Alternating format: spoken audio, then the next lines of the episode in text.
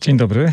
No, wakacji od polityki nie ma. Witam słuchaczki i słuchaczy. Moim gościem jest Krzysztof Łapiński, były poseł PiS, były rzecznik prezydenta Andrzeja Dudy, sekretarz stanu w prezydenckiej kancelarii, kiedyś obecnie PR-owiec, kreator wizerunku. Witam serdecznie, panie Krzysztofie. Dzień dobry, witam pana redaktora, witam e, słuchaczy e, w piątkowy poranek. No właśnie, piątkowy poranek, a przed nami taki gorący weekend. Bardzo będzie pan śledził te wszystkie wydarzenia wyborcze? Szczerze? Mhm. No Oczywiście. Dzisiaj, e, dzisiaj jak, jak przed chwilą Państwo mówiliście w faktach, kończy, e, kończy się rok szkolny, zaczynają się wakacje i myślę, że będę, e, tak jak większość Polaków, e, w sobotę, która się zapowiada dość, dość ładnie, odpoczywał. I, I oczywiście to też pokazuje, z jakimi trudami będą się zmierzyć e, szefowie kampanii, czy w ogóle sztabowcy.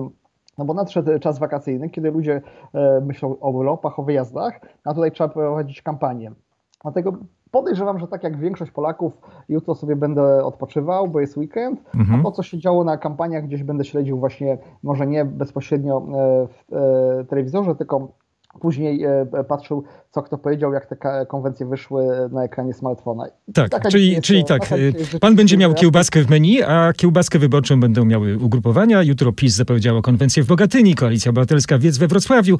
No tego dnia wydarzenia programowe, jak tutaj czytam, zorganizują także Trzecia Droga i Konfederacja. Lewica też zwołała konwencję poświęconą prawom kobiet. Czy to w ogóle ma szansę się przebić do, do ludzi? Oczywiście, że się To jest jakaś kakofonia przecież, prawda? Taki chaos. Bo to jest też tak, że, że zaczęła się, zaczyna się już taka, za chwilę wejdziemy już w tryb e, kampanijny, partie wejdą w tryb kampanijny i muszą coś robić. Muszą organizować spotkania, wiece, konwencje w różny sposób, żeby pokazać, że są aktywne, że walczą o głosy wyborców, żeby nikt z dziennikarzy z państwa nie zarzucił, o proszę, sobota, niedziela, a tutaj e, dany sztab, dana partia nic nie zorganizowała, więc są w defensywie, więc muszą to robić, a z drugiej strony, no, tak jak mówiłem, pewnie dzisiaj e, Polacy, społeczeństwo jest bardziej zainteresowane e, swoimi planami urlopowymi, czy już część jest e, ludzi na urlopach, bo, e, bo, pewnie część osób też zaczęła. I Panie Krzysztofie, my musimy kończyć tę część. Jedni zaczynają, drudzy muszą kończyć. Z Krzysztofem Łapińskim rozmawiamy dalej wyłącznie w internetowym radiu RMF24. Zapraszam tam słuchaczy, którzy byli z nami w RMF FM. No, za chwilę zapytam jeszcze o ten bogaty wydarzenia wyborczy weekend i w ogóle o gorące polityczne lato. Portal RMF24 i aplikacja RMFon. Tam znajdziecie nasze radio. Zapraszam. Bogdan Zalewski. No właśnie, kampania jeszcze się nie zaczęła, bo przypomnę słuchaczom, rozpocznie się wraz z zarządzeniem wyborów parlamentarnych przez prezydenta. To co my mamy teraz? Co to jest ta w ogóle ta, ta cała prekampania? No to cały czas jest walka o głosy. Ona, e, ona e, może się nie, nie, może się nazywać taką kampanią, bo tak jak pan redaktor powiedział, nie zostały jeszcze ogłoszone e, termin wyborów. Ale już od dłuższego czasu, no od dekady albo ponad, obserwujemy taki trend, że walka o głosy wyborców toczy się przez cały czas. E, To nie jest tak jak kiedyś, jeszcze nie wiem, 15-20 lat temu, że e, jak się zaczynała kampania, to dopiero wtedy te sztaby ruszały, dopiero sztaby się formułowały, dopiero przygotowały strategię. Mam wrażenie, że już od ponad dekady, tak, przez rozwój także mediów społecznościowych, przez rozwój internetu, no, ka- kampania jest niemalże permanentna. Oczywiście, e, kiedy jest już bliżej wyborów, no ona jest, ona jest niemalże 24-godzinna, ale to już nie jest tak, że jak kiedyś. Ja pamiętam, jak zaczynałem pracę 20 lat temu w Sejmie, no to jednak jak przychodziły wakacje, to się mówiło, że to jest sezon ogórkowy, ludzie wyjeżdżają Mhm. urlopy, nic, e, nie, nie ma sensu nic robić. Teraz nie kisi się ogórków żadnych. No właśnie, pan wspomina te przeszłe wydarzenia, bo pan był takim współautorem, można powiedzieć, dwóch zwycięskich kampanii Prawa i Sprawiedliwości w 2015 roku i tych parlamentarnych wyborów i tych prezydenckich. Y, Tamta wiedza jeszcze się dzisiaj do czegoś panu przydaje jako PR-owcowi, czy, czy tamte kuszenia wyborców, te sposoby trzeba już teraz odrzucić, bo teraz są już nowe sztuczki?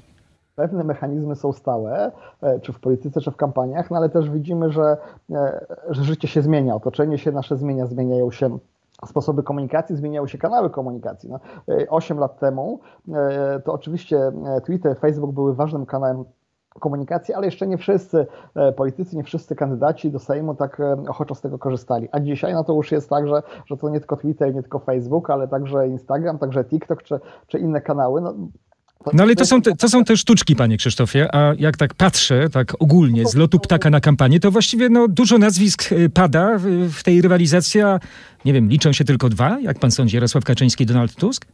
To, to są kanały komunikacji, a, a przekaz, czyli te emocje jest dzisiaj niemalże e, podobny. E, Wrócił Donald Tusk do polskiej polityki i, i znowu jest ta taka po- polaryzacja między dwa główne ugrupowania Prawa i Sprawiedliwości i Platformą Obywatelską, które walczą no, o zwycięstwo, pierwsze miejsce. A pozostałe ugrupowania no, walczą o jak najlepszy wynik. E, czyli to, trochę mamy taką sytuację, jak, jak nie wiem, jeszcze można się cofnąć jeszcze dalej, jak z 2005 roku, kiedy PiS i PO walczyły e, o to, kto, kto wygra. E, tylko, że no, wtedy miała być koalicja, dzisiaj te partie walczą, walczą o zwycięstwo tak, żeby drugiej nie dopuścić do władzy, więc w tym sensie, mhm. w tym sensie wiele się zmieniło tak, żeby się nic nie zmieniło. Właśnie. Stara, stara, też Dokładnie. Maksyma literacka, tak, tak. Dokładnie. Lampart, Lampeduzy się przypomina. Y, proszę pana, no bo ja jestem trochę starszy, pamiętam wszystkie wybory od 89 roku, no i mam wrażenie, że przeżywam wciąż to samo. Polska pęknięta na dwie części. Co pan może powiedzieć y, młodemu człowiekowi? No mam takiego tutaj przed oczyma, realizator naszego programu Maciej Dusza, dwudziestoparolatek. Co, co on znajdzie tutaj dla siebie? Znaczy ja myślę, że to pierwszy młody człowiek nie oczekuje ode mnie dziadersa jakiś pojad, bo sam sobie bo powie, co ty mi będziesz tutaj chłopie mówił, co będziesz doradzał, ja sam sobie potrafię e, używając internetu, czy spotykając się ze znajomymi, e, przedyskutować, która partia jest dla mnie e, najlepsza, czy, czy jak będę głosował. Więc myślę, Nie, ja, ja mówię cały czas o tych dwóch, e, kiedyś no, taka klasyka, klasyczny tytuł był Czas wrzeszczących staruszków, prawda? Taka książka znana. E, no i mamy takiego Jarosława Kaczyńskiego i Donalda Tuska ale mamy też pokolenie e, dużo młodsze, e, znaczy pokolenie, mamy też grze polityków młodszych o pokolenie, powiem tak, bo mamy przecież e, Konfederacja to są osoby 30 plus do 40, no, no, no mamy też trzecią drogę, gdzie, gdzie i Władysław Kośniak-Kamysz i, i Szymon Hołownia to są osoby, osoby po 40, więc dużo młodsze jest, jest co wybierać. To, to, no właśnie, ale czy, czy Mencen y, z Konfederacji, nie wiem, y, Zandberg z Lewicy, Władysław Kośniak-Kamysz y, z PSL-u, czy oni mają coś do zaproponowania dla młodych ludzi oprócz tej retoryki? Czy oni są wiarygodni w ogóle w tym przekazie? To jest często też tak, że e, się mówi, że w życiu tam, gdzie dwóch się bije, trzeci korzysta. No tutaj w tej w polityce, jak to okazują ostatnie lata, gdzie dwóch się bije, tam tych dwóch największych korzysta. No, na pewno panowie, e, o których pan tutaj wspomniał, e, mają coś do zaproponowania, po to organizują konwencje, po to organizują różnego rodzaju eventy wyborcze, natomiast jest im trudniej się przebić, bo, bo tak jak mówię, uwaga najczęściej mediów jest skupiona na walce tych dwóch największych gigantów, a co do tej wspomnianej wspomnianej Konfederacji, która rośnie Sławomira Mencena, dla mnie te, ten wzrost nie jest zaskoczeniem, e, e, bo widać ich aktywność, e, to też ma także inne, inne przyczyny, ten wzrost, że Konfederacja ma dzisiaj w każdym sondażu dwucyfrowy wynik. Ja się tylko jedno zastanawiam, czy do wyborów oni utrzymają ten wynik bo z jednej strony widać, że zyskują na tym, że mają taki mocny przekaz i taki program mocno liberalny gospodarczo, co patrząc na te dwóch największych partii, kiedy te partie często się rywalizują o to, kto, kto więcej da wyborcom, to, to, to oni są... Można obejrzeć e, bardzo ciekawą debatę tutaj sprzed kilku dni w RMF24 RMFFM. Petru Mencen, prawda? Bardzo interesująca debata. Warto spojrzeć do RMF24.pl. Pytanie, czy, czy Konfederacja utrzyma e, to wysokie poparcie do wyborów, bo przecież pamiętajmy, że ta partia, jeśli chodzi o inne kwestie, tak zwane światopoglądowe, no jest, nie, jest, nie jest partią liberalną, jest nawet mocno, bym powiedział, konserwatywną i czy ci wyborcy, którzy dzisiaj podoba im się ta oferta, nazwijmy gospodarcza, program gospodarczy, tak samo, jeśli e, zaczną się zagłębiać bardziej w program Konfederacji, tak samo uznają, że, e, że ten mocno konserwatywny światopogląd e, z tym mocno konserwatywnym światopoglądem jest im po drodze. Tutaj mam pewne... Panie Krzysztofie, no tak się skupiamy teraz na szczególe. Do tych szczegółów wrócimy jeszcze. Ja jeszcze chciałbym dokończyć ten taki ogólny wizerunek, bo pan powiedział, że no, te dwie postacie, y, Kaczyński, Tusk są takimi filarami teraz, ale że to się może zmienić, prawda? Kiedy to się może zmienić? Co, co będzie takim czynnikiem, co który mógłby wywrócić cały ten stolik, który teraz obserwujemy?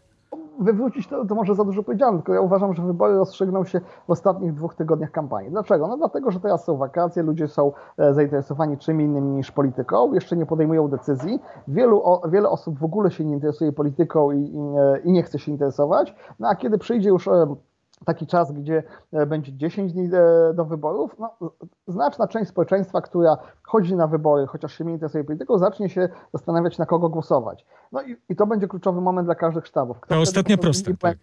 Kto wtedy e, będzie miał lepszą kampanię.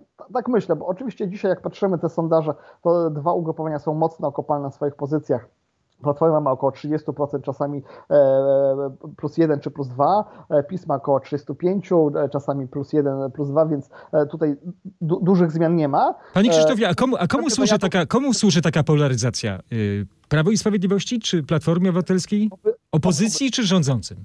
Nie, no, oby, obydwu największym partiom, tak jak powiedziałem, że gdzie dwóch się bije, tam dwóch korzysta. E, I służy Platformie Obywatelskiej w tym sensie, że e, coraz więcej wyborców, które chce odsunięcia PiSu od władzy, a, a deklarowało najpierw głosowanie na, na przykład na trzecią drogę, zaczyna się zastanawiać, a może ta trzecia droga to, to, to, nie, to jest fajna, fajna partia, ale jednak musimy przerzucić głosy na tą najsilniejszą, która może odebrać e, PiSowi władzę, a z drugiej strony wyborcy prawicowi sobie myślą, no może ten Prawo i Sprawiedliwość czasami popełnia błędy, nie jest najlepszy, ale nie możemy dopuścić e, e, Platformy do, do powrotu i Donalda Tuska do powrotu do władzy, więc, więc nawet e, nie, tak entuzjastycznie jak kiedyś, ale po, popieram Prawo i Sprawiedliwość. No, Panie, panie partie- Krzysztofie, a które, które z ugrupowań y, popełniło y, w tej przedwyborczej jeszcze rywalizacji, w tej prekampanii takie kardynalne błędy, których już nie da się nadrobić w tym, na tej ostatniej prostej, o której pan mówi, że ona będzie kluczowa? aż takich e, kardynalnych błędów nie dostrzegam, żeby któreś ugrupowanie popełniło. Ja, moim zdaniem cały czas e, stawka e, tych wyborów jest, jest na tyle wysoka, że sztaby bardzo uważają. Jak się zdarzają jakieś błędy, no to też pamiętajmy, że dzisiaj te tematy żyją czasami 2-3 dni i ludzie zapominają. A czy, Wszystko jest- czy zapomną ludzie o Tomaszu Porębie, tak? Jak, jak mocno, jak pan jako PR-owiec ocenia y, Tomasza Porębę? Czy bardzo zaszkodził wizerunkowo Prawo i Sprawiedliwości? Jak, jak, jak patrzę czasami na wydarzenia, które są w mediach jednego dnia e, bardzo eksponowane są na żółtych, czerwonych paskach, a po trzech, czterech dniach, jak się pytam wśród znajomych, czy coś o tym słyszeli, to ktoś słyszał, ktoś coś kojarzy i zupełnie o tym nie pamięta. Jesteśmy tak e, przebodźcowani różnego rodzaju informacjami, e, atakowani no, dziesiątkami czy setkami newsów, e, że takie sytuacje żyją jeden czy dwa dni, dwa dni czy trzy dni i nawet takie wydarzenie, które kiedyś pewnie byłoby wałkowane w mediach przez tydzień czy dwa, dzisiaj są już nowe tematy. Dzisiaj już rozmawiamy bardziej w dziesiątych... Czyli bez 15 sensu będzie pytanie, jeśli zapytam pana teraz, bo takie sobie przygotowałem tutaj pytanie, czy następca Tomasza Poręby, Joachim Brudziński, znany jako polityk i astrząb, to odpowiedni stratek? Nie, nie, to nie chodzi o to, że bez sensu, tylko panu chcę pokazać, że czy państwu, e, także, także słuchaczom, że temat, który żył kilka dni temu, dzisiaj już, już nie jest tematem, bo dzisiaj rozmawiamy przez pierwsze kilka minut o konwencjach, o innych rzeczach. Pojawiają się nowe tematy, a co do e, nowego szefa sztabu, no na pewno jest to osoba, która, e, która jest w Prawie Sprawiedliwości znana, lubiana, i także potrafiąca, potrafiąca egzekwować swoje, swoje decyzje, więc... No tak, e, tutaj znany i lubiany, ale w innym środowisku y, też znany, ale mniej lubiany, mówiąc Nie, no, delikatnie. To, to, to, że wyborcy, wyborcy opozycji czy wyborcy Platformy Obywatelskiej nie będą przypadać za Jachimem Budzińskim, to jest e, o, oczywiste, ale, e, ale decyzja, była, e, decyzja o, o tym, kto będzie szefem sztabu, nie polega na tym, żeby się przypodobać wyborcom najbardziej konkurencyjnej partii, tylko żeby, żeby tak ułożyć ten sztab, żeby on, on działał. I myślę, że to była główna. Ale przyznaje pan, że, że ta wymiana była konieczna Tomasza Joachima Brudzińskiego za Była, Tomasza Porębę. była konieczna, skoro, skoro poprzedni szef się podał do dymisji, więc trudno kogoś na siłę, e, na siłę trzymać w, e, w sztabie. Tomasz Poręba się podał do dymisji, więc to była na, naturalna decyzja, że trzeba znaleźć kogoś e, nowego. Czyli pisma na swoim koncie już poważny błąd, trzeba było tutaj dokonać takiej reorganizacji, a Platforma Obywatelska? To się wydarzyło 4 miesiące przed wyborami, a nie w tygodniu Tak. tym, tym ostatnim. Tym kluczowym. A, a, a Donald Tusk? No, Bo teraz zyskuje bardzo mocno. Czy on popełnił Donald- jakieś błędy, czy ma same, same y, pasmo sukcesów na swoim koncie? Donald Tusk na pewno uratował Platformę Obywatelską, w tym sensie, że ta partia jeszcze kilkanaście miesięcy temu, czy, czy ponad rok przed e, przyjściem Donalda Tuska, no, e, zniżkowała w sondażach. Dzisiaj jest partią, główną partią opozycyjną, więc w tym sensie Donald Tusk e, uratował Platformę i, e, i dał jej ten, e, te, te mocne 30%. Natomiast też pamiętajmy, że Donald Tusk ma dość spory elektorat negatywny, co wychodzi w wielu sondażach i wielu badaniach. E, I pytanie, czy to będzie jakieś ograniczenie, czy to będzie tak zwany szklany sufit dla Platformy, że ok, jest 30% czy 32% mocne, ale przez to, że wielu wyborców, e, wielu wyborców e, tak czy inaczej ocenia Donalda Tuska jako byłego premiera, to, to więcej się nie da e, tego przebić. No, zobaczymy. Ja, ja uważam, że, że, że tu sprawa nie jest do końca rozstrzygnięta, bo dobra kampania może jeszcze wiele tutaj odmienić. A czy, e, czy taki e, ostry, bo mówimy o różnych technologiach, pomówmy teraz o stylu, o, o, o, tym ostrym, dosadnym języku, taka bezpardonowa retoryka y, nie odstręcza y, elektoratu? jednych odstręcza, ale, ale drugich e, u, uaktywnia. uaktywnia, czy przekonuje, że proszę bardzo, nasz lider jest mocny, nasz lider się nie poddaje. Nie, nie, nie da sobie w kaszę dmuchać. Tak? Dokładnie. No też ludzie oczekują często, żeby, że wiedzą, że polityka to nie jest jakaś tam subtelna gra w szachy, tylko że to jest trochę no, taki, no, bym powiedział, boks, więc no, cios za cios. I tutaj myślę, że po dwóch stronach będą mocne ciosy także e, werbalne. A po tej trzeciej wielu, stronie, wielu, trzeciej, wielu, trzeciej drodze, po tej trzeciej stronie, czy, czy Szymon Hołownia i Władysław Kośniak-Kamysz nie są zbyt tacy, no powiedzmy, dyplomatyczni? Też powinni wzmocnić swój przekaz poprzez brutalizację języka? Nie no, to, to wtedy ich e, w ogóle znikną, nie będzie widać. Ale nie widać, że szukają trochę innego pomysłu na to, żeby pokazać, proszę bardzo, tamci się kłócą, a czas teraz, żeby się trochę e, wyspokoić. My jesteśmy tą trzecią drogą, która, e, która jest alternatywą dla dwóch e, e kłócących się partii. E, jest to Ale czy to nie jest utopia, panie Krzysztofie? Bo mówimy, mówiliśmy na początku właśnie o tych dwóch Polskach, prawda? Tak mówiąc symbolicznie, w skrócie Polsce Jarosława Kaczyńskiego i Donalda Tuska. Czy jest jakieś miejsce na, na, na tego trzeciego rzeczywiście? E, czy można skleić w ogóle te dwie Polski jakoś? O, oczywiście jest miejsce. Pytanie, jak duże to jest miejsce, bo, bo to, że e, trzecia droga ma szansę e, wejść do Sejmu, to, to, to, to, nie jest, to nie jest e, żadne odkrycie. Pytanie tylko, czy to jest, będzie 8% czy 12%, bo, bo widzimy, że, e, że tutaj te, te, wahania są często e, od, od 7 do, do czasami nawet 13-14%. E, I na to, pytanie, na, na, to pytanie odpowiedzi nie znam, bo to też będzie zależało od, od tego, czy Polacy uznają, że, że taka, taka polaryzacja im się podoba i jest fajnie, kiedy nadal dwa główne ugrupowania się zwalczają, czy jednak pan był, uznają, pan był, prawicowym, pan był prawicowym politykiem, a jakie, jakie jest miejsce dla lewicy w Polsce, jak pan sądzi? Mamy tutaj no, właściwie dwa pokolenia takie, prawda, odchodzące tej, tej nazwijmy to starej lewicy. Y, symbolem jest tu Aleksander Kwaśniewski na przykład i mamy tych nowych, typu Zandberg, jest miejsce dla lewicy i pewnie miejsce będzie dla lewicy w Sejmie, natomiast to już czasy, kiedy lewica e, rządziła czy, e, czy mia, wygrywała wybory, tak jak było e, dwukrotnie się działo z SLD, już minęły. Też no ale to minął czas, już właściwie minął czas Leszka Millera i Aleksandra tak, Kwaśniewskiego, tak, prawda? Tak, ale, ale wyborcy lewicowi są i będą, tylko że oni są podzieleni, bo część tych wyborców dzisiaj głosuje na, na tą lewicę złożoną prawda, z dawnego SLD, z wiosny Biedronia, a część wyborców lewicowych głosuje e, na przykład na Platformę Obywatelską. Czyli Donald Tusk skradł serca lewicowe, tak? No troszkę tak, troszkę tak jednak. E, to, to, ewidentnie widać, bo myślę, że w Polsce jest więcej e, osób o nazwijmy to wrażliwości czy poglądach lewicowych niż około tych 9-10%, które ma w sondażach ta lewica z nazwy, a, a, a, ci, którzy, a ci, którzy też, te, te więcej osób, to znajduje najczęściej e, popiera Platformę Obywatelską, więc tu jest jakby taki, no, można powiedzieć, no, troszeczkę problem dla, dla lewicy, że część ich wyborców, którzy są lewicowi, zamiast na, głosować na lewicę, głosuje na przykład na Platformę. No właśnie, a Platforma, bo tutaj już pan wspomniał o tym, prawda, o liberałach, czy, czy Platformie tych liberalnych wyborców nie skradnie Konfederacja właśnie? Jaka to może być liczba tych osób? No, ewidentnie widać, że trosz, troszeczkę jakby skradła, tylko tak jak mówię, ja nie wiem, czy to, czy to jest e, pewna dzisiaj moda, e, czy to będzie na stałe. Bo z jednej strony wiemy, że Konfederacja jest, e, jeśli chodzi o hasła gospodarcze, de facto chyba jedyną ugrupowaniem, które tak, tak mocno podkreśla liberalizm, no, a, a z drugiej strony nie ma tam chyba krzty liberalizmu, jeśli chodzi o kwestie światopoglądowe i zobaczymy, czy wyborcy później będzie dla nich ważniejsza kwestia, nie wiem, likwidacji, nie wiem, ZUS-u, niskich podatków, czy na przykład, nie wiem, kwestia takiego czy innego podejścia do, do aborcji, czy do spraw światopoglądowych. tak, wróćmy jeszcze, panie Krzysztofie, wróćmy na koniec jeszcze do, do tej technologii, od, do tego, jak się robi tę wyborczą kiełbasę. No, ja Przywołałem już takie, takie, e, takie sformułowanie w, w wpisie internetowym. Generałowie zawsze przygotowują się do wojen z przeszłości. E, czy PR-owcy także żyją tylko minionymi kampaniami? Wzdychają do tych dawnych sukcesów? On powiedział o, o kiełbasie, tam się przypomniał Bismarck, który mówił, że tak nie, nie, powinno się ludziom mówić, jak się robi kiełbasę i politykę, e, więc nie wiem, czy tutaj powinienem e, coś więcej mówić, e, e mówić więcej już o kampaniach z takich wewnętrznych, sztabowych rzeczy.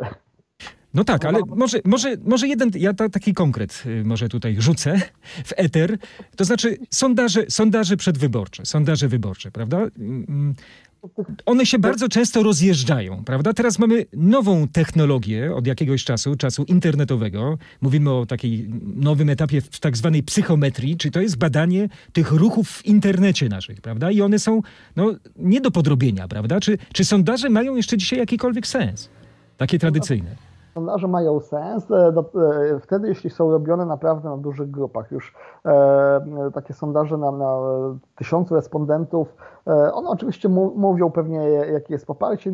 Nie twierdzę, że są, e, że są złymi sondażami, no ale jeśli sztab chce mieć e, takie bardzo pogłębione informacje, to po pierwsze powinien robić, czy robi sondaże na, e, na większych grupach. E, One są droższe, no ale, ale, ale to warto taki sondaż robić. No plus e, robisz sondaże pogłębione, e, nie tylko jako, ilościowe, ale także jakościowe. I oczywiście to, co Pan mówi, to, że dzisiaj wchodząc na różnego rodzaju media społecznościowe, zostawiamy tyle śladów o tym, e, co myślimy, co No właśnie, robimy. tak na koniec E, jeszcze. Panie Krzysztofie, bo tutaj też e, y, przywołam jeszcze raz tych młodych, młodych naszych słuchaczy, którzy korzystają właśnie z różnych tych nowoczesnych technologii. Czy sztaby wyborcze bardzo mocno wchodzą właśnie w internet, żeby badać tam, w tym środowisku, badać ruchy młodych wyborców? No, oczywiście, że wchodzą i później to jest tak, że, że te reklamy są bardzo mocno e, sprofilowane, e, że nie, nie, nie, wrzuca się reklam, e, reklam do osób, które w ogóle wcześniej nie, wykazywały żadnych zainteresowań daną partią czy, da, czy, danymi, e, czy, da- czy, czy danymi poglądami, no bo to jest przepalanie pieniędzy, więc cały czas e, sztaby się profesjonaliz- profesjonalizują. E, Tylko jeśli chodzi o młodych, bo już pamiętajmy, że dzisiaj młodzi w Polsce są mniej aktywni wyborczo, jeśli chodzi jeśli, jeśli porównamy je ze starszymi rocznikami, to jest po pierwsze. No i jeśli porównamy też tę wielkość tych roczników, to, to, to, to, dzisiaj e, e, roczniki osób między tam 18 a 25, one są mniejsze niż te roczniki. No e, właśnie, ale jak ich, jak ich pobudzić właśnie? Pan mówi o tych internetowych akcjach. No są takie akcje prowadzone przez, y, przez sztaby partyjne, prawda? Wchodzenie, w, wcho- wchodzenie na Instagram, prawda, czy, czy na inne komunikatory. Y, Proszę mi powiedzieć, czy, czy taka reklama, że tak powiem, y, ona jest skierowana do, do ogółu, powiedzmy, do jakiejś generacji, czy to już może być taka, no jak to się mówi popularnie, targetowana na tego konkretnego, no powiedzmy tutaj mojego kolegę dwudziestoparolatka Macieja Duszę? I pod kątem e, e, osoby, e, pod kątem i wieku, i pod kątem często miejsca zamieszkania, pod kątem często wykształcenia i tak dalej. To, dzisiaj jest, powiedział nawet nie targetowanie, a mikrotargetowanie. Są do Czyli tego jednostka się liczy, to nie jednostka jest zerem, jednostka jest wszystkim dzisiaj, Dokładnie, tak? dokładnie. No, do- Dokładnie, Nato- natomiast widzimy, że dzisiaj wśród młodych taki trochę prym wiedzie Konfederacja, tylko pytanie, e, pytanie będzie, czy to jest e, trend stały, czy to bardziej moda, no bo pamiętamy z dawnych czasów, kto zawsze wygrywał w e, różnego rodzaju prawyborach, które były organizowane w liceach, a jak później to, e, to wyglądało przy urnie, więc No zobaczymy, jak to będzie wyglądało przy urnie oczywiście. tak, Bardzo to jest dziękujemy panu. To, to chciałbym to zobaczyć, na, na ile e, ten trend będzie jest stały, na ile jest tylko e, chwilową modą. To już pokaże przyszłość, że tak powiem. No, taki slogan użyję na koniec. E, Krzysztof Łapiński był gościem RMFFM i RMF24. Były Dziękuję poseł bardzo. Prawa i Sprawiedliwości, rzecznik prasowy prezydenta Andrzeja Dudy oraz sekretarz stanu w prezydenckiej kancelarii kiedyś, a dzisiaj PR-owiec. Dziękuję bardzo. Miłego. Bardzo dziękujemy.